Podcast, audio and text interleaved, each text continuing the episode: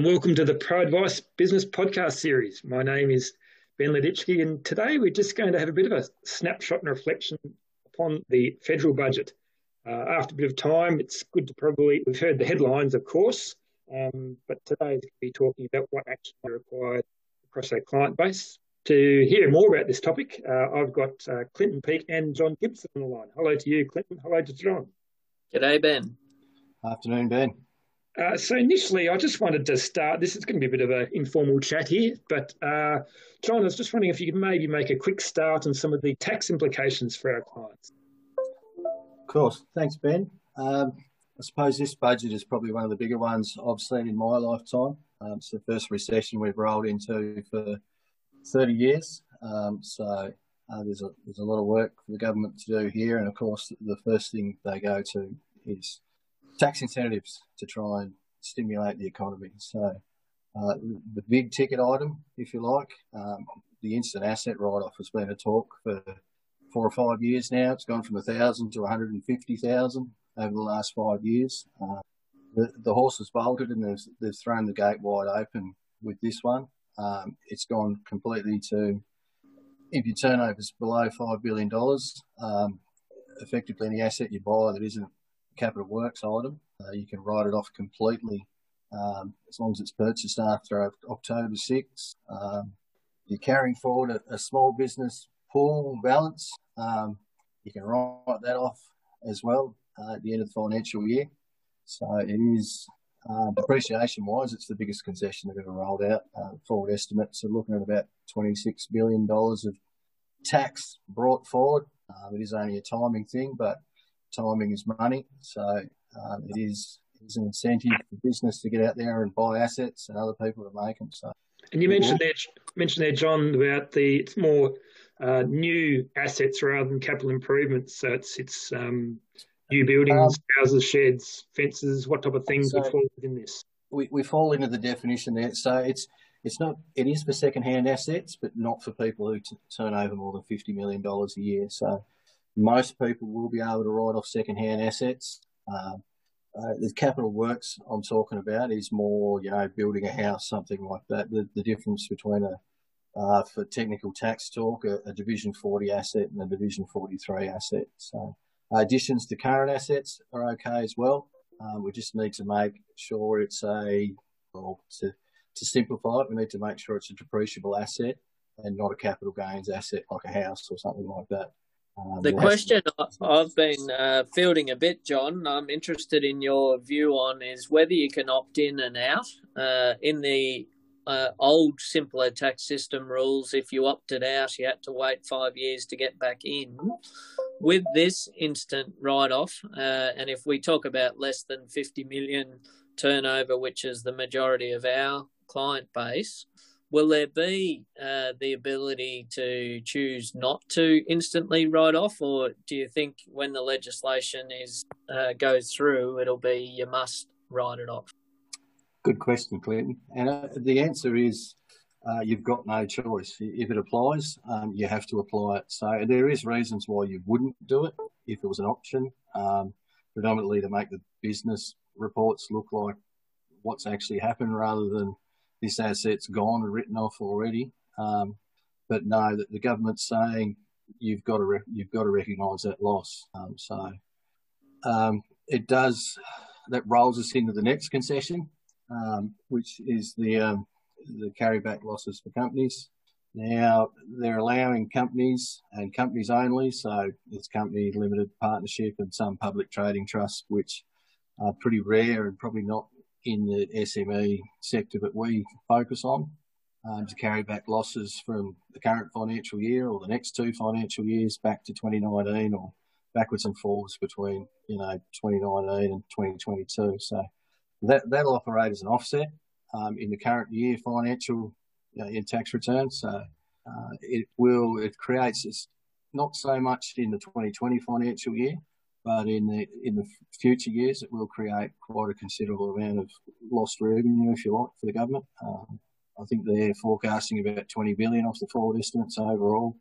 Um, the key and the reason I I like this, other than the fact that it's restricted to companies, um, is the fact that it targets what they're trying to do here as well as any concession because they're taking back, you get a business that performed well in 2019 and poorly in 2020 uh, financial years, which is when COVID hit, of course. Uh, they're the ones who'll get the benefit of it. So there is a good chance, rather than a cash flow boost scattergun, that this concession is going to hit the mark uh, for the people who've been impacted by COVID, as well as any of the others that are rolled out. There's um, it's a it's a good bit of policy. Um, the first one rolled out in 2013. I don't know if you remember or not, but it was connected to the mining tax, and they got rid of it when the mining tax um, went out off the back of the GFC. So this one will roll out at the end of 2023. It's forecast to stop, um, so it should create some good incentive and push some tax money back into the economy to get things moving as well. Uh, to move along, there's some wage subsidies as well. So these these are targeted at getting youth into jobs. So people have been on JobSeeker, uh, and I think we should mention the cliff of JobSeeker, JobKeeper at some stage. But um, this is uh, aimed at the people who are on JobSeeker um, and are young. So if they're under 35, uh, they're under 29, they get $200 a week. If they're employed and all the requirements are met, or if they're under 35, they'll get $100 a week subsidy towards their wage. So it's similar to a JobKeeper in its activity, but it's more based on age um, and, you know, people who are uh, definitely on unemployment um, coming into it.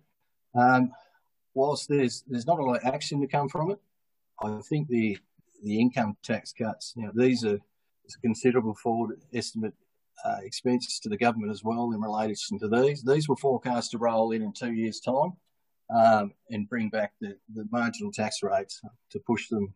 Well, the 37 bracket goes to 45 and the, the 90 bracket goes to 120. Uh, it's a consistent talking point now with inflation, which well, in 2020 didn't exist because of COVID, but uh, generally inflation pushing people into the higher tax brackets, um, which creates a problem where people effectively, because their money's worth less, they're paying a higher percentage of tax um, and not getting any more. So um, the idea of that was to, to bring forward these cuts to allow people to have more cash in their pocket to spend. Now, it's actually a double hit because they've brought in an offset, the low middle income tax offset and the, and the low income tax offset. They brought those in to sort of bring forward these these changes a little bit. And they've actually left them there in this financial year, so you get a double hit instead of your 1080. Um, you know, if you're a person around the 50 grand mark, uh, they get they get 2160. So it's basically it's doubled that low medium tax offset, and it's you know the once you get above the 37,000, um, it amplifies or it grows in its effect um, as the more tax they pay. Of course, the more tax people pay, the the better it works out from being at a lower percentage. And I think it's worth saying uh, this pretty clearly suggests that the government sees what you described, a, a, cliff of unemployment approaching as the JobKeeper subsidy uh, comes to its conclusion in March without further stimulus. Uh, whether state governments will allow people movement, I, I know that there's a lot of clients in regional areas who are worried with the borders closed that they won't get backpackers to come and pick fruit, for example uh, federal government are seeking to incentivise uh, upwardly mobile youth if they don't have a job in the cities to go into the regions and take those jobs. Um, we're getting some mixed messages at a state level restricting uh, movement of people to do just that. Uh, so uh, the clock is ticking. I was sitting in on the Global Food Forum earlier this week, uh, and that productive um, produce needing uh, people to uh, pick it so it doesn't rot, um, that represents a real policy challenge, doesn't it? Indeed. Now, Clinton, whilst you've got the, the floor, I was just wondering if you could comment potentially on uh, the influence of the current proposed federal budget on future trends. This could be in currencies or interest rates and the like. I'm just wondering if you want to talk about that for a little bit. Sure. So uh, most listeners would um, reasonably draw a correlation between the government seeking to raise less in the way of income tax by offering tax cuts and paying out more in the way of benefits uh, through the various incentive schemes, uh, and look at all that and say, surely that must uh, mean we're about to hit rising inflation. Um, as John just touched on, rather than inflation, what the government's seeking to do is to prevent uh, deep deflation. Uh, and they're seeking to protect asset values where they are now. So, the general um, economists and Bill Evans from Westpac uh, is on record as saying he doesn't see interest rates moving upwards despite all of this stimulus uh, for close to the next decade. So if, if we think about that, and particularly uh, for those lucky enough to be experiencing good season and good prices, we're in an environment of low taxation. Indeed, we can upgrade uh, machinery uh, for a full tax deduction. Our cost of money has never been lower uh, in my lifetime, anyway. So uh, the suggestion for those with capacity is that they'll be willing to pay fair price more uh, for assets that they think are going to hold their value. So I, I think a outcome of the budget uh, all things being equal, is actually another step up uh, for land prices. Uh, we often say in the agricultural industry that time heals a lot of mischief uh, as land prices correct uh, debt to equity ratios. Uh, but equally, I think there's some opportunity for those with foresight to do their 30 year or 50 year planning to position their family and next generations uh, in a way that there may never be another time that's so favourable to do it. Um, the Australian dollar's a mugs game. Uh, I think it's always really dangerous because there's so many contradictory and competing factors within it. Um, but I, I, do think it's really relevant. So um, Bill Evans, again, uh, always disclaim the source. Uh, he made the comment that he believes China will outperform the rest of the world uh, in the recovery from COVID. Uh, and indeed, there's already signs that that is happening, particularly the US. So uh, he feels that the Australian dollar will actually start to creep up relative to the US uh, and pegged a mark of 80 cents uh, over the next two years. Of course, uh, listeners should be aware that the Australian dollar doesn't operate in a vacuum, and we don't yet know uh, to the extent of US stimulus that will occur over the next two years. Uh, so take that one with a little bit of caution. Uh, but a rising Australian dollar is a distinct possibility.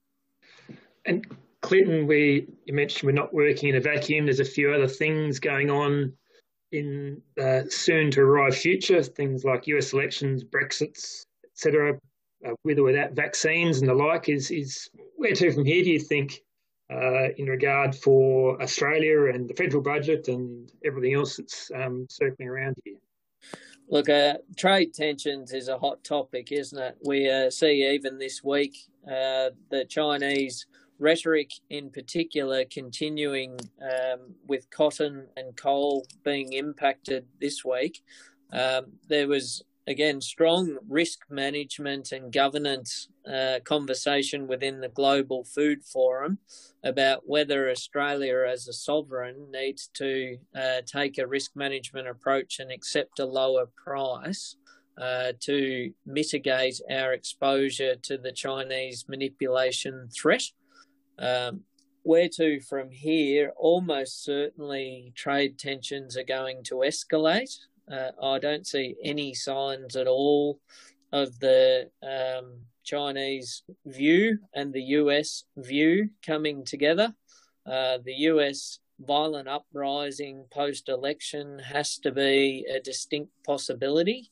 Uh, but regardless of who wins uh, the US election, Trump or Biden, or indeed whether it's challenged in the courts, under all three circumstances, tensions with China in particular are likely to rise, and Australia is likely to be caught in the middle. Now, for commodities, that means hang on to your hat. We're going to go through a period of extreme volatility.